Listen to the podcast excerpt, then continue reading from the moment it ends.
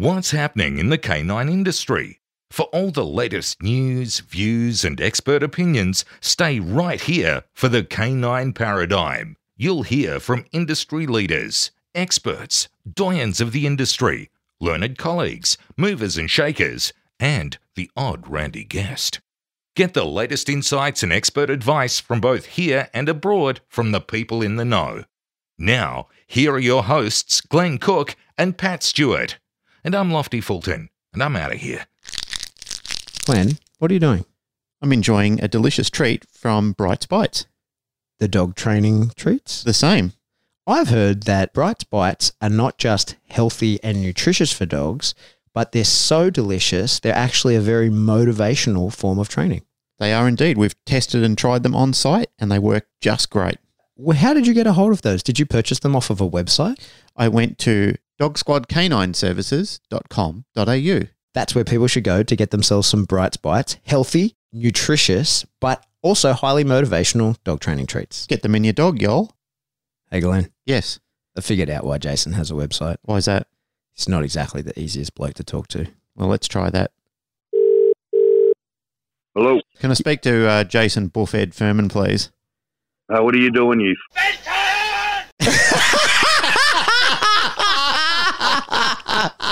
Well, you heard it here, folks. That's the kind of treatment you'll get if you actually dial Jason from Einzweck Dog Quip. So what you need to do if you want any leashes, tugs, harnesses, balls, reward toys, canine fitness and conditioning equipment, Herm Springer things, anything like that, head to einzweck dog quip dot com. That's E I N Z W E C K dot com, because you do not want to have to talk to this guy.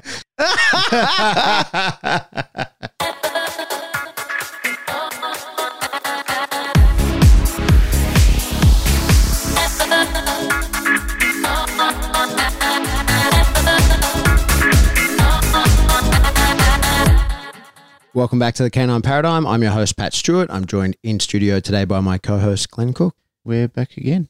Yes, we are, sir. It's just us. Do you know how many people love that? How dare you, sir? I know you said you found that in Joe Rogan once, but yeah, it's really getting some traction. Like, I'll say things to people now, just random people around the world, and we're having a chat online, and they'll just go, how dare you, sir? I pulled a good one on that. We'll have to get that one. I think that will have to be a shirt. Yeah. Yeah. How dare you, sir? How dare I, you, sir? I pulled a good one of that the other day on Clayton Matthews when he called us dickheads with a microphone. And yep. I was like, whoa, whoa, whoa. How dare you, sir? We have four microphones. Ah, yes, you did too. Actually, um, we've got eight. Yeah. We've got microphones coming out the wazoo. Don't, yeah, no, don't tell th- us thanks, about microphones. Thanks to our Patreon people. Yeah. We have. Just kidding. Yeah. We like everybody. We, we love you all. Yeah. yeah. Hey, let's get on with it. So, Round three of trying round to get three. through Can all these it? questions. Round three. Yeah, it's given us a lot of content, but we just yeah. keep running out of time. Mm. And it's good that we're kind of mixing it up amongst some other episodes. I think the wonderful thing about it is that we're being an effective part of our community. Mm. Rather than just putting out content, we're actually listening to what our people want. Yeah, giving people what they want. Yeah. So we got up to Nick Sutton. Yep. Okay, I'm going to ask his questions. What are primary indicators of stress that you watch out for to show that you're applying too much pressure to a dog in a specific training situations? He goes on to say, for dogs who have been shut down, there is a video of Bart Bellon explaining how he would let a dog take advantage of the handler so that the dog feels as if they were in control of the situation in order to grow their confidence back. What are some other methods to empower dogs who have been shut down by a training tool? I know this is fixed at the relation level, but I'm just curious to see if you have any good examples. Uh, he then says, if a handler also teaches a dog bite work, is it okay for a handler to work his dogs in fight drive too? So that's a different question. So let's go back to the start. Right. Primary indicators of stress that you watch out for to show that you're applying too much pressure to a dog in a training situation. Mm. What do you reckon? Well, it can be read in many different ways by different dogs. Mm-hmm. It's usually indicated by things such as yawning, evasiveness. There's quite a few things that dogs will do. I mean, a, a dog will just flat out give up yeah. uh, in many different situations. It will try and avoid you altogether if it realises that there's just too much stress here.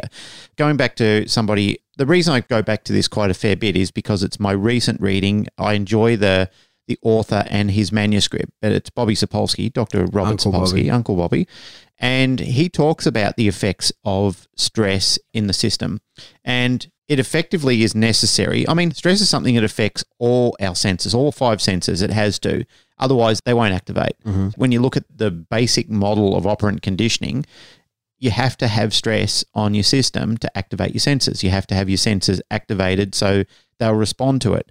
The problem is, is again, it goes back to that old medical quote, uh, the difference between the poison and the cure is in the dose. Yeah. Too much stress creates too much glucocorticoids. It has a very potent effect on the brain. A little stress is actually good for you. It is growth inducing.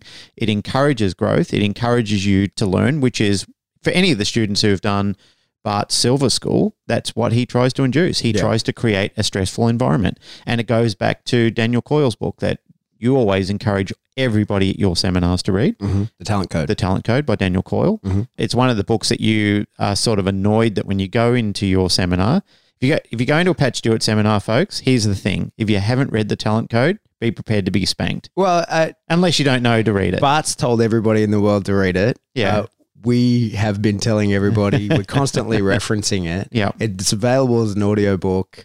Uh, and yeah. the, the information in that is, uh, it's key. It's yeah. changed so many people in the way mm. that they train. There's so many people that use it as a reference. I was listening to Joe Bradshaw not too long ago talking about it. Yep. Um, like there's so, like there, there's so much information in there that's relevant to your day-to-day life and your training. Mm. You've got to read that book. And I know it creates stress to read books sometimes. So as you've said, as an escape, there is the audio file. Yeah. Uh, and which I had, I admittedly had to do. I found the book quite dry to read in sections, mm-hmm. albeit that it was an interesting book. I still had to download the audio and then read the book and the audio together so I could really like mm-hmm. super activate it. Mm-hmm. That's my way of when I really want to drown myself in, in knowledge and really take it in, I do the audio and I read it at the same time. Mm-hmm. And so I've got two forms of stimuli activating together. Yeah. Okay, so back to the question. What are the primary indicators of stress that you watch out for to show that you are applying too much pressure to a dog in a specific training situation? Yeah. I think that there's a really simple answer to that, and that's you're not making progress towards the final yeah, behavior that th- you want. That's it. And so if the stress that you're applying is having the opposite effect of what you want, mm. no matter how you're applying that that pressure, that stress, whatever, yep. if you're from one example to the other, like one extreme to the other, if you've got working dogs and you're putting pressure on them to bring out forward aggression yep. and they're showing they're looking for an exit, then that's bad. That yeah. That's the wrong thing that you want. It's not that the pressure that you're applying is not bringing on the behavior that you want. Yeah. Similarly, and if that's you're just, those indicators. Yeah, yeah. It, and if you're just using a leash to get a dog into a situation and the dog's fighting the leash, then that's the wrong amount of pressure, right? right? Like it's it, it's going in the wrong direction. Yep.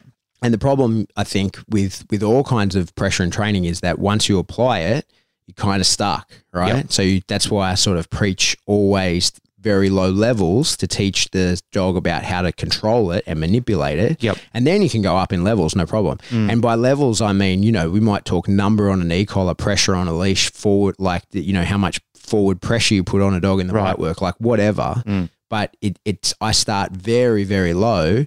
And so there's a learning phase at very, very low when the pressure is so low that the dog really isn't concerned too much about it, yep. but rather notices that they're able to control it. Mm. And once that's in place, then you can go crazy with it because it's you'll never stress the dog out. You'll never have a problem of it because the dog knows, I know the behavior that will turn this off right. and can immediately display that behavior. Yeah, there isn't a species on the world that will have an issue with reinforcement and punishment, provided they know how to operate each side of that spectrum. Mm. If they understand how to shut off punishment, uh, like how to avoid it, or escape it, whatever they need to do, they're okay with it. Yeah. Because it's a, it's still motivation. And we've talked about this on a multitude of times, and it's something that really needs to be understood.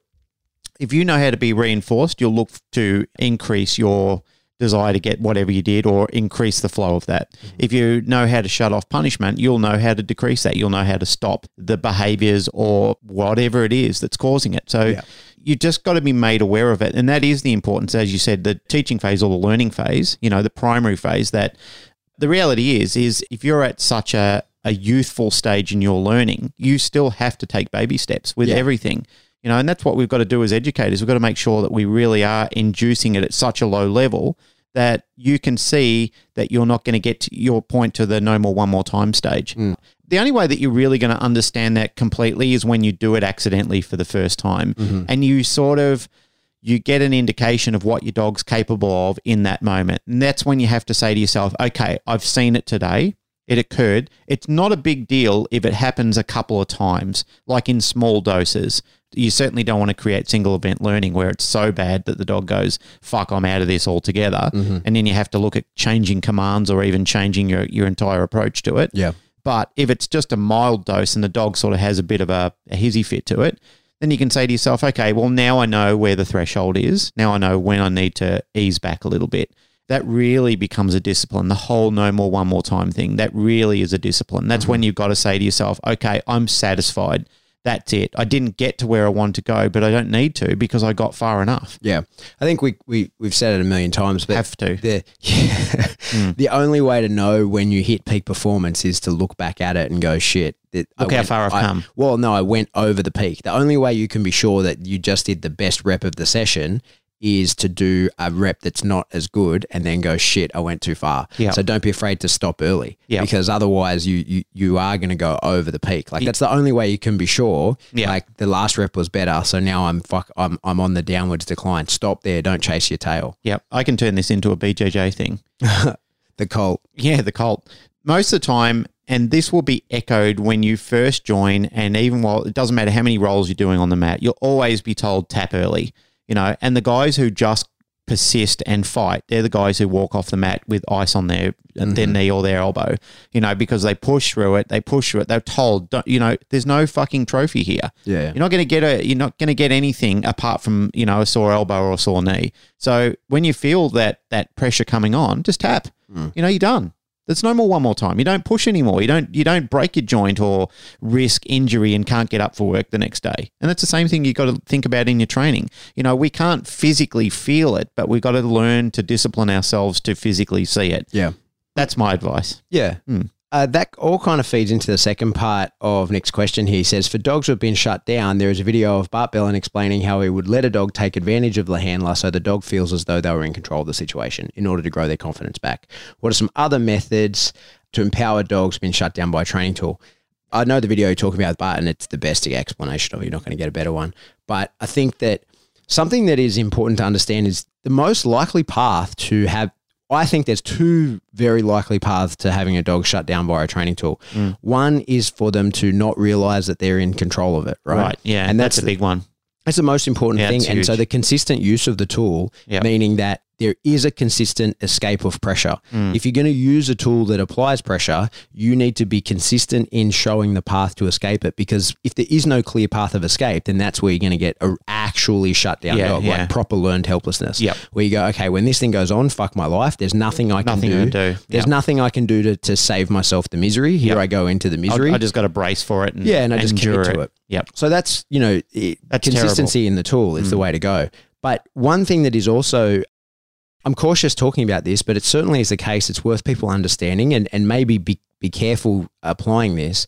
But sometimes the the picture of a dog being shut down because of a tool can be just a learned behavior. And the mm-hmm. dog's like mindset is actually fine, but the the physical thing that you're seeing is the behavior that you have taught your dog. Yep. And you see people do this with prong collars, especially pet people that you you, you show them how to use a prong collar. It's all sweet it, in your lesson, whatever. They go home, yep. they put it on the dog. Then their timing's not as good as you, and the dog goes like, oh, fuck, like gives the stress signal. It rebels against it. Yeah, so mm-hmm. they immediately take it off and yep. they think, no, I'm never using that thing again. And the dog and goes, the dog yes, was, yeah. that was easy. Well, the dog just learns, oh, that's the behavior you want, because mm. you put the dog under pressure, the dog showed the the shutdown picture, and then you stopped the pressure and you go, shit, I was bad at this, or the tool is bad, or whatever. Yep. And then the dog, go, when that tool goes on, he goes, oh, this is what you want from me. Mm-hmm. And it's not that, that his mindset is really in that place. It's that that is a learned behavior. It's just something that you have by accident taught the dog. And yeah. I've seen that many, many, many yep. times.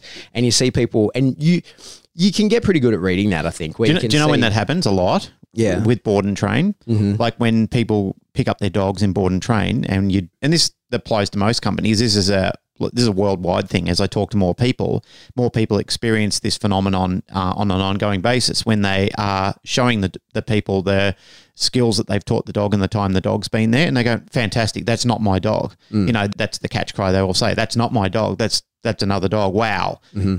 then within a week of them taking home, they ring up and go, not everyone, but certainly clients will ring up and go, um, so everything that happened the other day, none of that's happening now. Yeah. Because this is what hap what's happening. The dog is going home, being put in that, that exact same situation. The dog realizes, well, you know, you're not going to push me through this, so I don't have to do it with you. Yeah. So it's selection criteria of the trainer, but not with the handler.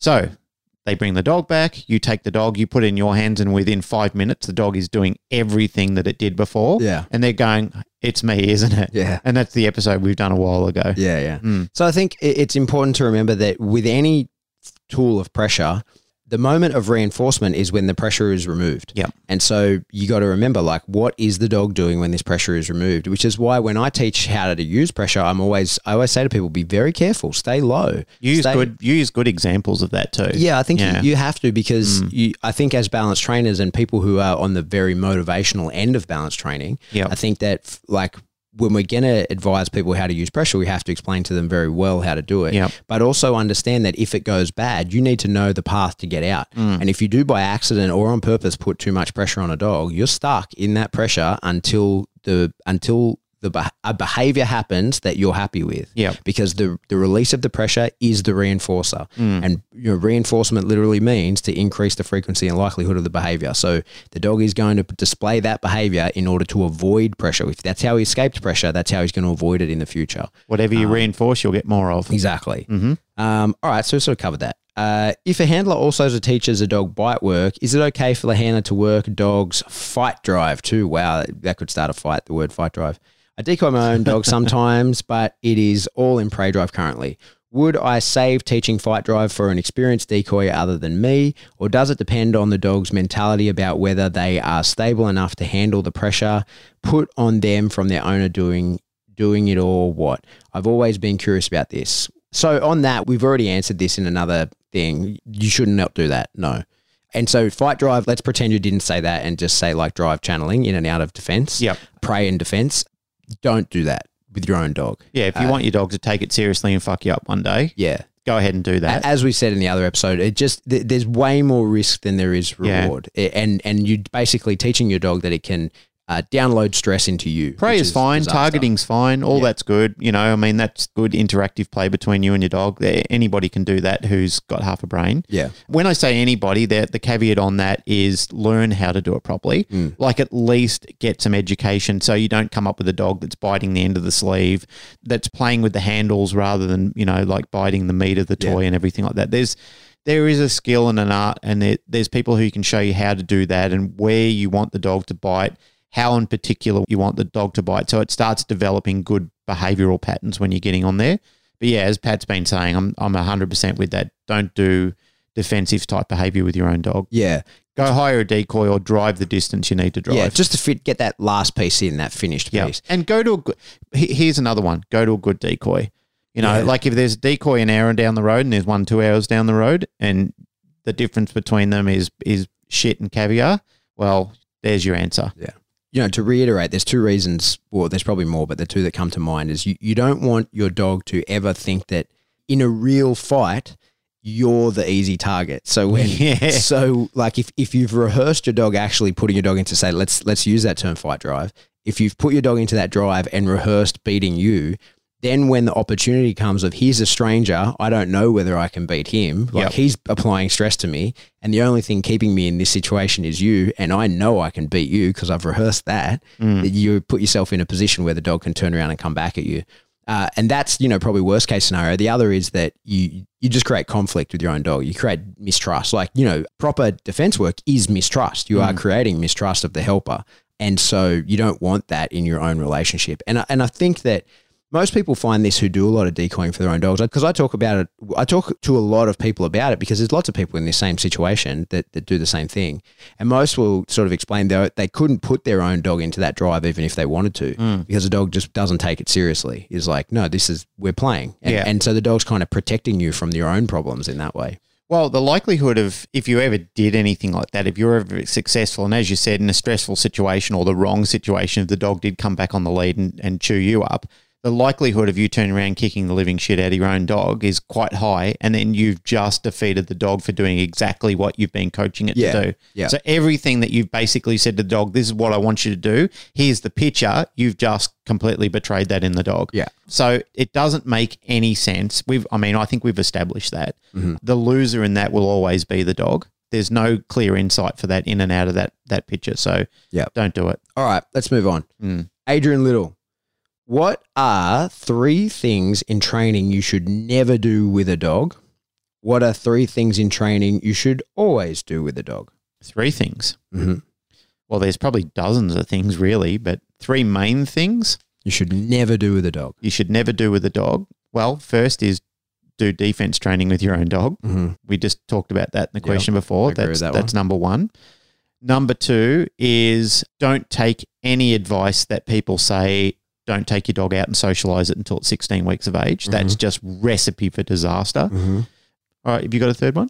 I would add, don't stinge on feeding your dog good quality food. Yeah, I would. Yeah, that one, yeah. Yeah. I, I would add, never set your dog up to fail, like truly fail. Yep. And I think a lot of people do that. I see people by accident or on purpose setting their dog up to fail. Like I'll put my dog into situations that I know he'll struggle with.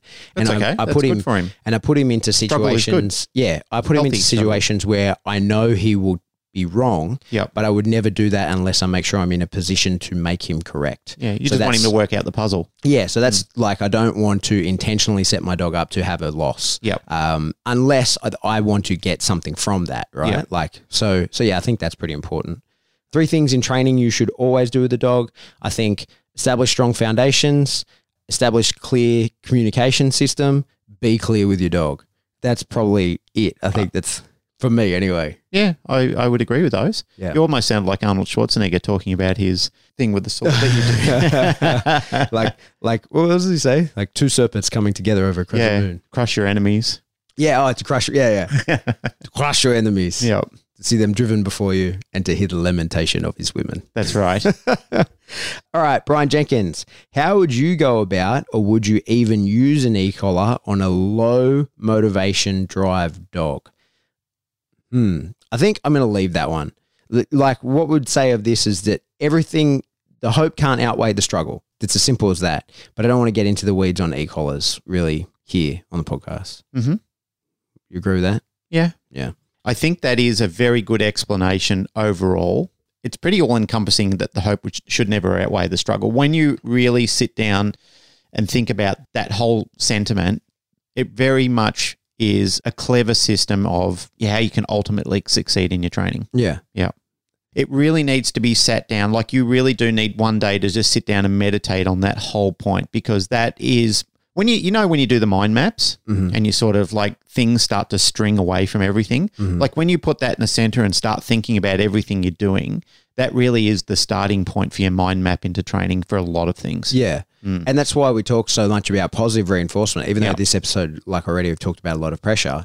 You shouldn't be layering in the pressure until you've got the hope. Like, yeah. so you build the maximum of that and you get the dog like performing to the maximum of his genetic capability. Yep. And from there you can layer in the pressure. And so for some dogs that their desire, their, you know, motivation, their ignition is going to be naturally very low. You have yep. to get it to the maximum of what it can be. Yep. And then that will give you an indicator of how much pressure you can use mm. and it will be less than that amount. Yep. Uh, and so long as you meet those ratios, you'll be fine. Yep. You, you will not demotivate at all. It will not happen.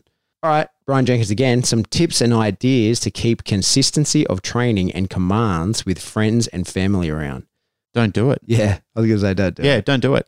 For example, if my dogs are inside, I've got friends and family in there and they start issuing fruitless commands to the dogs, the dogs go outside. Yeah. And unfortunately, they get negative punishment over my um, – we're really the, the guests and the family should go outside. Yeah. Because basically what happens is they're dog untraining at yeah. that point in time. So the minute you allow that to start happening, you start making your dog realize that it can have a great ordeal of fun with other people without having to follow through what they've been told to do. Yeah. So they can basically undo everything and it dilutes everything. And people say, yeah, but it's not me, so it shouldn't carry over to me. Well, fucking hell, it will. You know, yeah. like your dog will start second-guessing the whole point of it. So as soon as I've got anybody that's entering the house where I realize that's exactly what's going to happen, the dogs don't get punished. what I do is I do remove the dogs from the situation, but I don't make the dogs see it as punishment. I just take them outside with food and reward them out there. I might get them to do something small for me, and then they'll get reinforced, and I'll have a quick game with them, and then I'll come back inside. Sure, they want to be inside. They want to be amongst it. So unfortunately, there is going to be a variable of, of punishment layered into it, but that's a small loss at what could come at the effects of my well-meaning idiot family and friends. um, I yeah. love them, but they're just they're people who have no place training dogs. Yeah. Yeah. I regularly find myself telling people that my dog is not their prank monkey. Yeah. Um, they can pat it. Yeah. And, and if I know that I've got those type of people in the house, like if they just want to pat the dog and hang out with it, yeah, cool. That's all, that's all right. If they want to say gibberish to the dogs, that's fine. It has no ill effect on the dogs because it won't kick them into drive, or it won't teach them that they can ignore something that they've been instructed to do. So if they just say gibberish and hang out with the dog and just want to roll around and play with them, no problem. Yeah. Yeah. It's only when commands are issued. That's the whole, that's the whole point, which kills it all. Yeah. So like on that, certainly in the house, like, you know, we've already talked about how I don't train in the house, but I don't ever ask my dog to do anything unless I'm in a position to reinforce it. Yeah. And uh, I don't uh, allow other people to do the same. I think this is one of the reasons why I like so much, you know, non-English commands. Yeah. Because people try to tell your dog to do stuff all the time. And I Your want, dog doesn't understand it. Yeah, so mm. it means nothing to my dog. People tell my dog to do stuff Super. all the time. Yeah, it, but it means nothing to him. And it's just that you see people like getting angry at the dog because they're telling it to sit, because mm. random people do that shit. Yeah. And it just, that's just a, you may as well say purple monkey dishwasher to my dog. It means nothing to him when you say that. Yeah. So, and, and I also never, when my dog blows off other people, I just, if they know, give a command and, and it's something he knows, I don't ever try and convince him to carry through with it. So he learns like, no, I work for this guy. I don't do what I'm told by other people. Yeah. That's an experienced dog though. That's a that's a dog who knows its mettle and what it's doing. Yeah. Yeah. Because, I mean, we used to do that in training quite frequently. That was an A D T requirement of high-level dogs, that you taught your dog to disobey the exact commands you would do off a stranger. Yeah. So the dog would only issue when you cued it to, but no one else. Yeah. Yeah. And it can be done. I've seen that it can be done.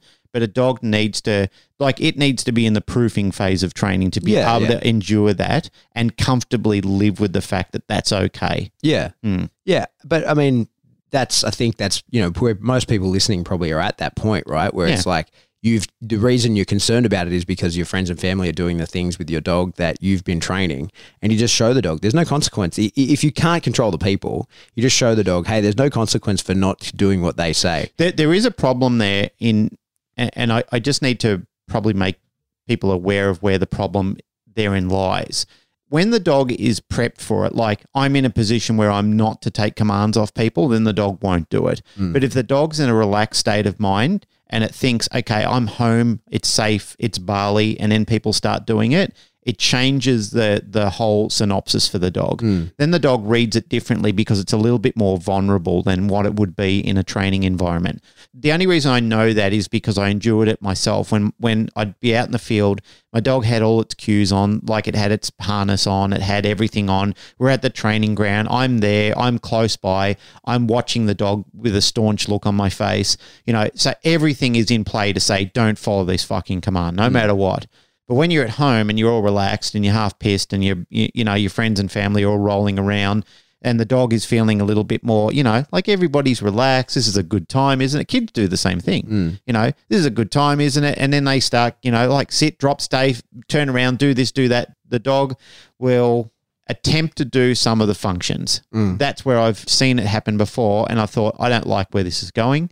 You know, it's kind of upsetting me that my dog is is trying to go through the motions of doing this without any consequences whatsoever for non-compliance or for half doing it or anything else that would normally normally happen in any other environment. And that's where I put the stops to it. Yeah. Yeah. Well, and, and that's the main thing is you just tell people, like I, I say to people all the time, he's not a prank monkey. Yeah. I need, I need those behaviors to happen in a particular way. Yeah. So stop fucking undermining me. Yeah. Like people get it. If the conversation and the party gets a little pissy, which I mean by, you know, a little alcohol and juice and stuff like that, put the dogs elsewhere, mm. you know, because it's just where you get vulnerable and you start letting your guard down about what needs to be done. And that's where it comes back to bite you in the ass. Mm-hmm.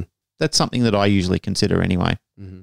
All right, Joe Hodge, just listen to Patreon episode on aggression. Do you personally ever use any type of corrections or aversives when dealing with aggression, or solely counter conditioning and desensitization?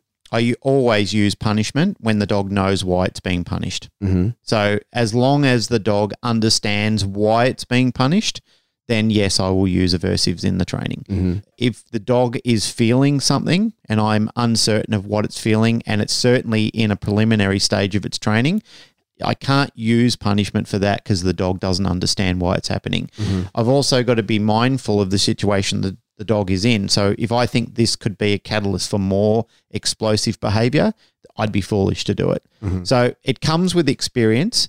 It comes from a point where if your dog is instrumental in its aggression, like it's doing it and it knows that it's the wrong thing to do, and then you correct the dog, the dog will, oh, yeah, well, I copped that because I shouldn't have done it. Mm.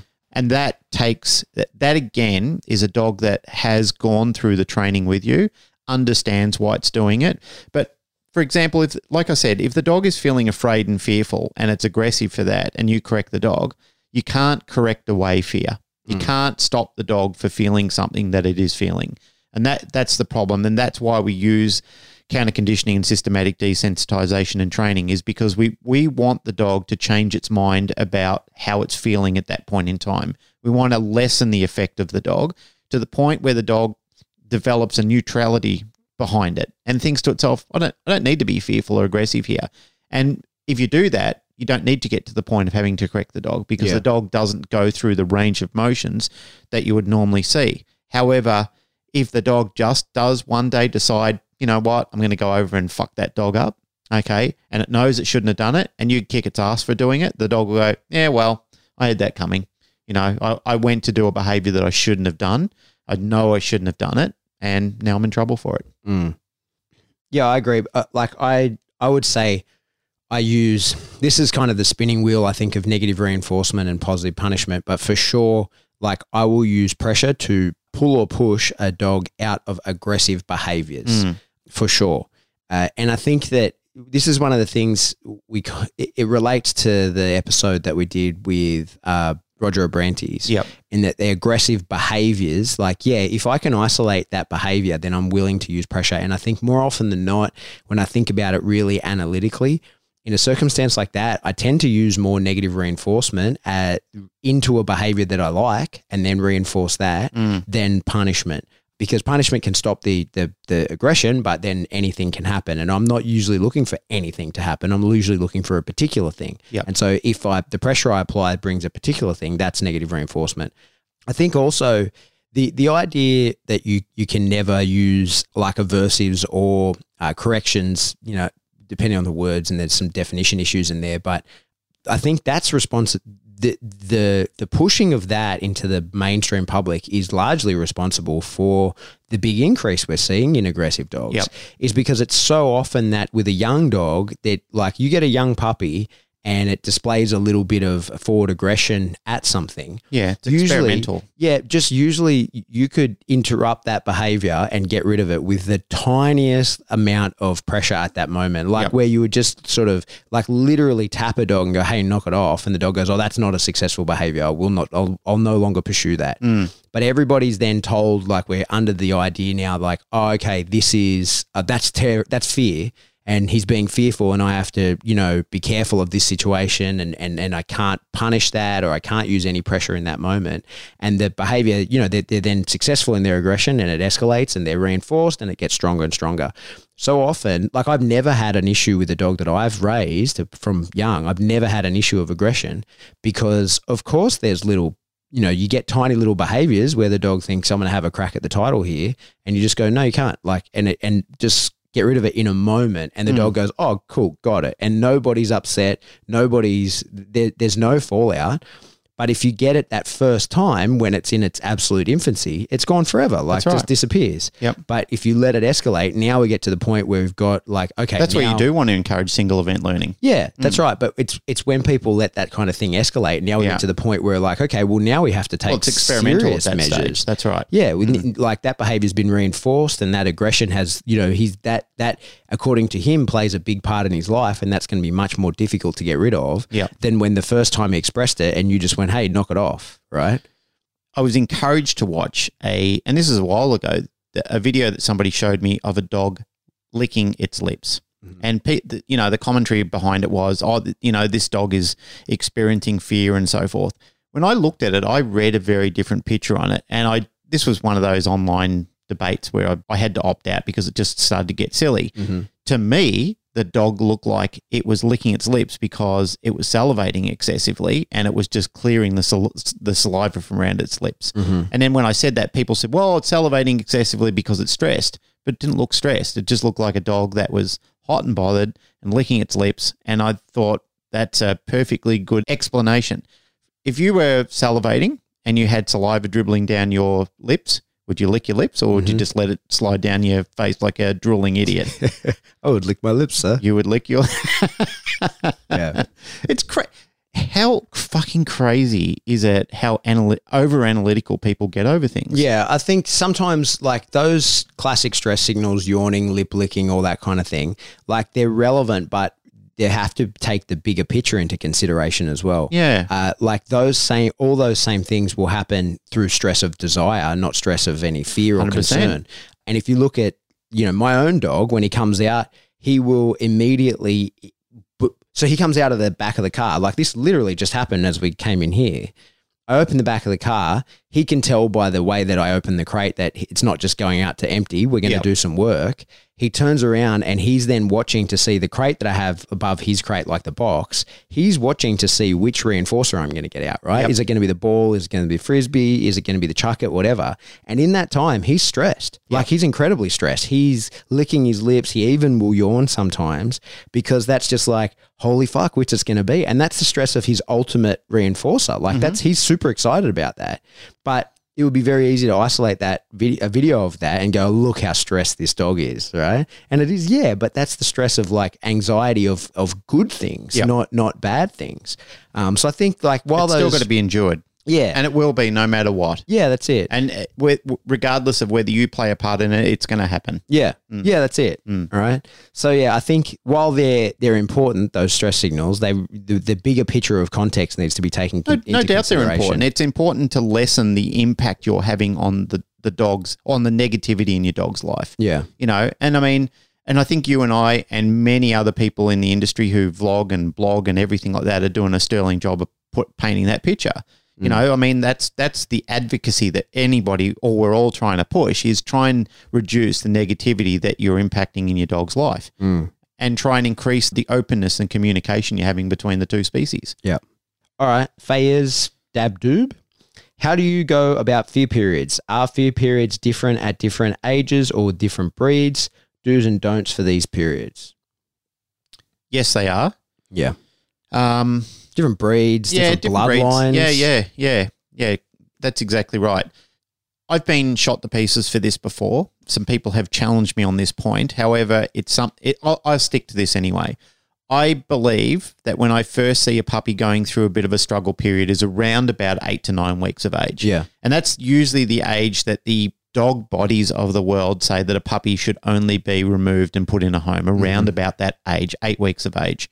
Now, I would prefer personally myself to take a puppy around about seven weeks of age. Mm-hmm. I know what I'm doing. I'm very astute at raising a puppy around that age.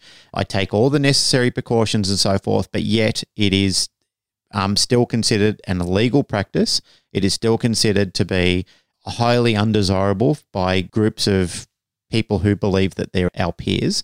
The problem is I prefer to have a dog that is comfortable in its surroundings and with the people that it's going to live the rest of its life with while it is going through that first little hint of fear.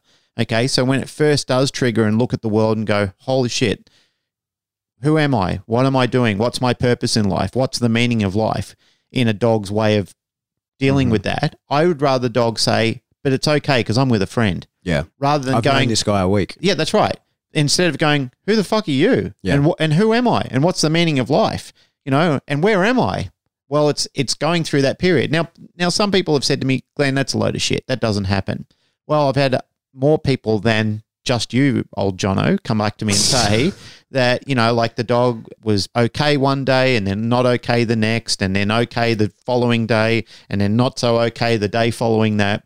So the dog was going in and out of of a bit of a stage of discovery. So some people say, well, that's okay, that's fine. Again, I would rather the dog know me for a week, have an established mindset of you're my friend, you're my guardian, you're, you've got my best interest at heart, and I'm quite safe with on you because I've got firm, effective leadership with you, mm-hmm. okay? And when I'm bothered by something, I can come to you and we can go and investigate it together if it's a problem. So the other time that people start seeing this, some people start seeing it around between seven and nine months of age. Other people see it happening around fourteen months of age. Yeah. So there is a variation of periods where you will see a, a selection or a criteria of behaviours occurring around those times. I can't say when exactly it will be because it does dip in and out of that depending on the dog, the breed, the way it was raised. It could have it could solely be effect on the, the diets we're feeding the dog, mm-hmm. vaccinations. There's a myriad of things that I could think of uh, off the cuff that could have an effect. I can't say absolutely do with conviction because I don't know for certain when it's going to happen or what triggers it, but I know that they do happen. It happens in children as well. I mean, most times around twelve to thirteen years of age, people in schools are telling parents, your son or daughter is going to go through, the, you know, like a, a variation of behaviours over this time, you know, especially when they start hitting the teenage years. And for people who've got kids around two, they, they're called terrible twos because they go in and out of the frustrations of changing.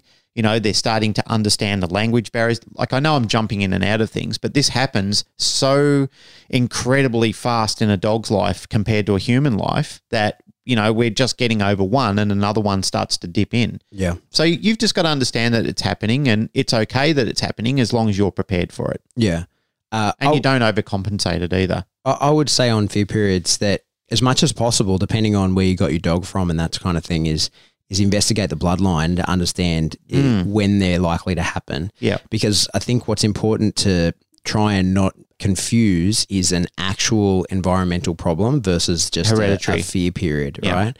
And so, like, the way I would deal with fear periods in puppies is just give them a month off, you know, yeah. like just relax, just chill out for a month. And yep. when they have their issues, just go like, hey, we're going to stick with things that you're okay with, yep. and we'll slowly over a month later reintroduce things. Yeah. But then never it, pay it any money. Yeah, but then the issue would be if you then think you identify, okay, now suddenly my dog is terrified of the man in the blue hat and you go, oh, it's a fear period, and then it that doesn't go away, yeah. right? So that's kind of my concern is trying to identify, is this a real issue with my dog? Is this a real problem that I have? Mm. Or is this just that the dog's got all fucky for a month and, and I'm just going to leave it to chill out? Yep. Uh, and I think your best indicator of that is knowing the bloodline and then – to staying in contact with anybody else who has a dog in the same siblings. Uh, yeah. Yep. Because I think, you know, when we talk to Katrina, you know, she's talking about like w- something they do great with their mini ball project is they keep the, all the people together, right? They have really good ongoing support, but then they have Facebook groups of the owners of those dogs. Mm. And so if one person suddenly notices an environmental issue with their dog, then they can say, hey, got this going on. And if everybody else says, oh yeah, me too, then okay, cool. We're in a fear period.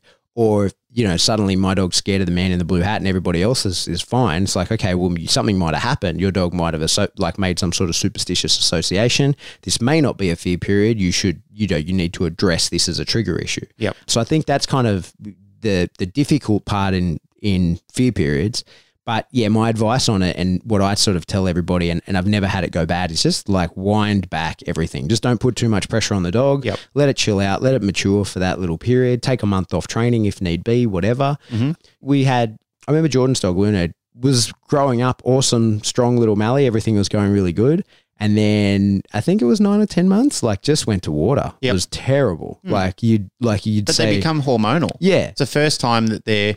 You know, like especially in, in – I'm not going to make this a gender thing, but especially in the females when they're going through that estrus sort of cycle. Yeah. That really fucking Yeah, and so he was up a little bit. He was kind of worried, like, oh, what's happened to my dog? And I said, oh, mate, just give her a month off. Like, yep. And she comes back better than ever, you yep. know. Uh, so it was, was like, she coming we, into season around that time? Well, yeah, but didn't really show, you know yep. what I mean? So probably was for yep. a very first cycle, but just like, hey, just we'll give her a month off. Just totally, we, we go from at that point we were starting to put some like frontal sort of pressure on the dog, and like it went badly. So okay, we'll just give her a month off from that, yep. and just do like prey bites, like running away, all fleas, fun stuff. Yeah. yeah, just let her have a good time. And remember during this period, like, hey, biting's fun. Yep. And then a month later, we'd go, all right, let's just have a little look and see if we can put some pressure on the dog. Again. Yep. And she lights up and is like, it's it's all there. So it yep. was fine. So that was a, you know, a, a real, it was an extreme example of a fear period. Like the dog went from a really nice dog to terrible, couldn't be worked. Yep. And then a month later back to a really nice dog again. So mm. you got to, I think, you know, be prepared to just put the dog on the shelf for a little while and, and come out later. Yeah. Don't push them through it. That's, that's the big, that, that's where people go wrong, because then you will create a problem. I don't know if I've talked about it on the, on the podcast before, but there was a lesson I did years ago where clients rang me up and they had a dog that was scared of the toilet in their house. So it would come down the hallway, see the toilet, and refuse to come into the room where everybody was because it couldn't get past the toilet monster. Mm. And when they rang me up and spoke to me about it, I said, has anyone, you know, done anything untoward with the dog? Is there any associative behaviours there? Like, has he been, you know, one of the kids flushed his head in the toilet or banged his head on the lid or anything like that? Or has anything happened? Did someone do a particularly horrendous poo? I was, I was going to actually say that, and I thought, oh, that's probably taking it too far, but you went there. But so all that, well, any kind of aversive. So it doesn't really matter what it is, but everybody assured me nothing happened. And I said, it's a fear period. It'll, yeah, it'll, it'll go, go away. away. And I said, within a week, he won't even respond to it anymore. So I think around about nine days later, he would go down the hallway like nothing ever happened. Yeah. And they rang me up and said, you're right, nothing ever happened. You know, it was, it was like it n- never occurred. And I said, yeah, it's just a fear stage. Yeah. And I said, they do weird things. I remember as a kid, I don't know why I used to, but just certain things would make me fucking cry. When I was a kid, and I'd just go through this cycle. I went through this cycle for about three months where I'd just trigger over things and get over um, overburdened by things and start bursting into tears.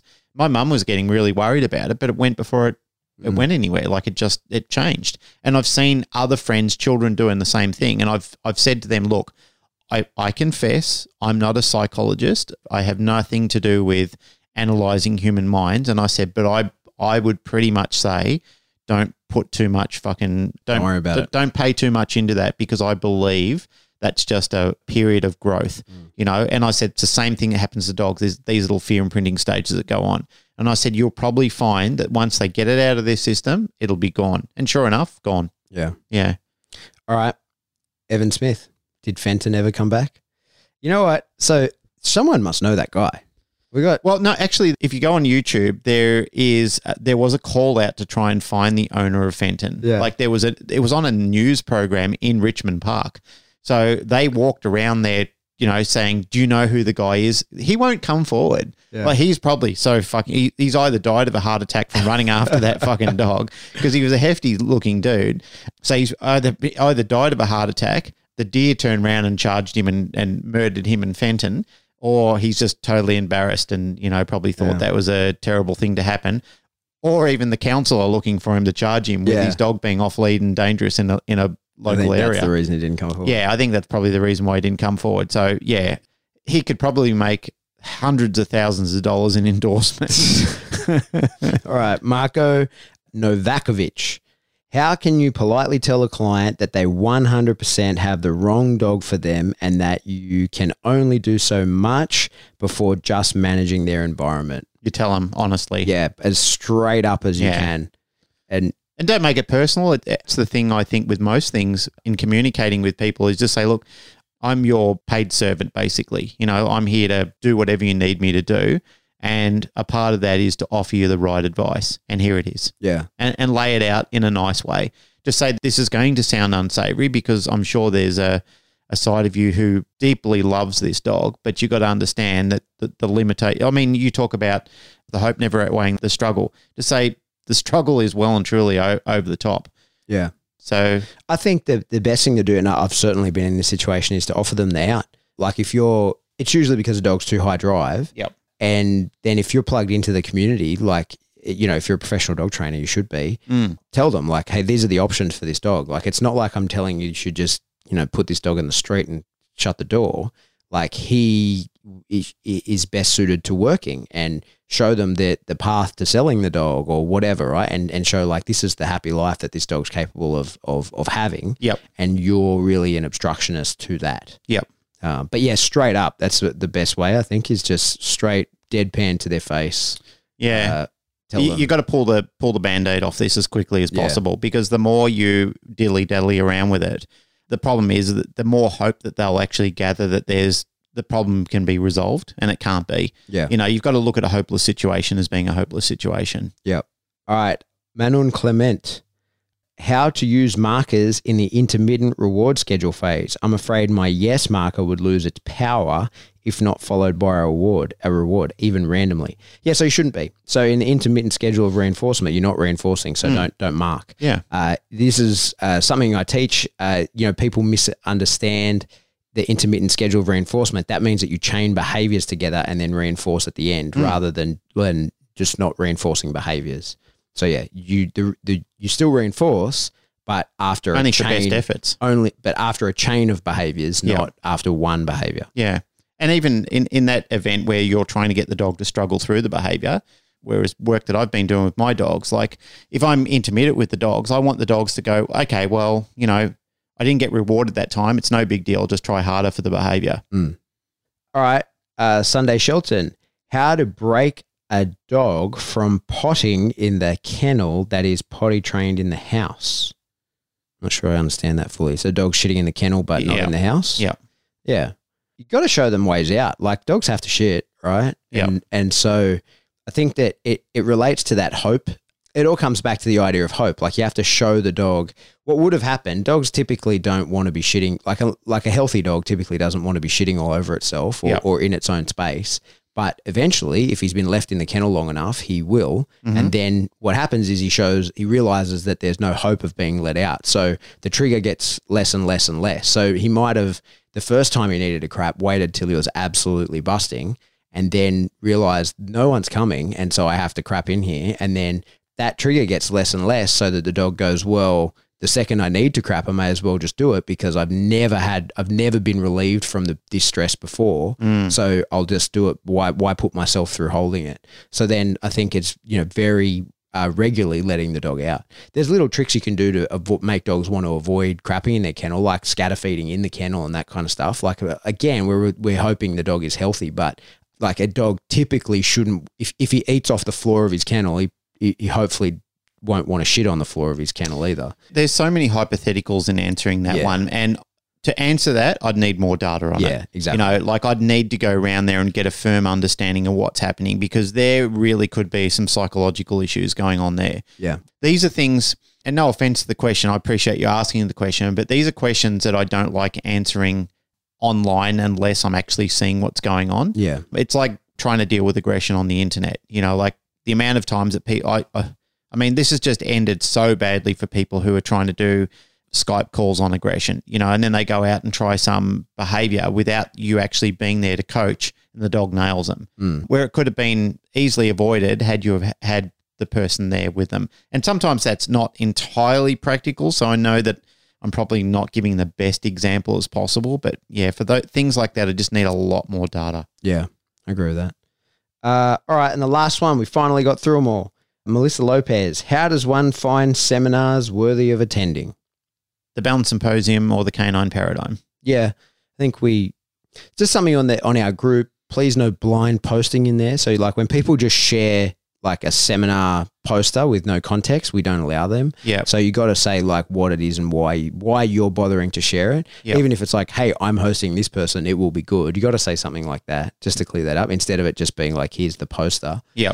But I think you got to know the hole in your game, you know, and, and go for what you're ready to learn. Yeah. You know, I teach seminars that are on Nipopo, right? And so I talk about shaping for a little while, but you could go to a whole, like I, I have a little section I talk about shaping and why I think it's valuable, but you could go to a five-day seminar on shaping. And same as like I talk about, I, I say, you know, play with your dog. Well, you could go to a, a whole J J A C seminar on how to play with your dog, right? Mm. So I think you got to know where. What's your market? Yeah, well, what is it you want to learn? Mm. What is it you want to learn? Like, yep. where are the holes in your game? Yep. Uh, what is it that you want to get better at? um, and attend a seminar relevant to that. Like, if, I, I if think, you knew, if you knew and you don't know, just go keep going until you find an interest. Yeah, I know, think and that, you'll fall in love with something eventually, and you think, yeah, that's what I want to do. Yeah, mm. and, and I think go to as many as you possibly can everywhere. Yep. But you know, time and money are, are a constraint for everybody. But yeah, I think that's the main thing is is identify where are the holes in your game. When you compare your training to others and go, okay, what are they doing so much better than me? Okay, that's where I need to up my game and go to either their seminar or the person they learned it from. Yep. Yeah, that's all. That's it. Yeah, we got through all the questions. Really? Yeah. Finally, in a time savvy sense as well. Three three episodes. Three worth episodes, of questions. And we we honoured everybody's questions. Yep. Yeah. All right. Well, three episodes in of questions. We finally got through them. Yep. And we'll be back to regularly scheduled content. Mm-hmm. Some more guests and all kinds of cool stuff coming up. We've got some really cool guests in the in the wings. In the pipeline, yeah. But it's just bloody finding the time, getting the, like, w when we're both out here and they're available. Yep. It's tricky, but yep. we're working on it. So I've got Grisha Stewart in the pipeline. She wants mm-hmm. to have a chat with us. Yeah. Um, so we're just trying to make time for that to happen. Mm-hmm. So we'll have a chat with her and talk to her about her uh, installation into the, the dog world and her whole ideals behind her bat system and everything. Mm-hmm. mm. Yeah, that'll be cool. Yeah. I'm excited about that. Yeah. So there's um, lots of other people. Like like you said, there's just trying to tee it up that works for them, works for us. But yeah, yeah we'll, we'll get round to it. All right, cool. Hey, I'm going to wrap it up. Mm. That's it for another episode of The Canine Paradigm. As always, if you like what you hear, please like, rate, share, subscribe. Do that through whatever subscription service you download us from. If you want to support the show, the best way to do that is via Patreon. Three bucks a month gets you an extra episode, ten bucks a live Q and A on that one. And, you know, you could give as much as you like.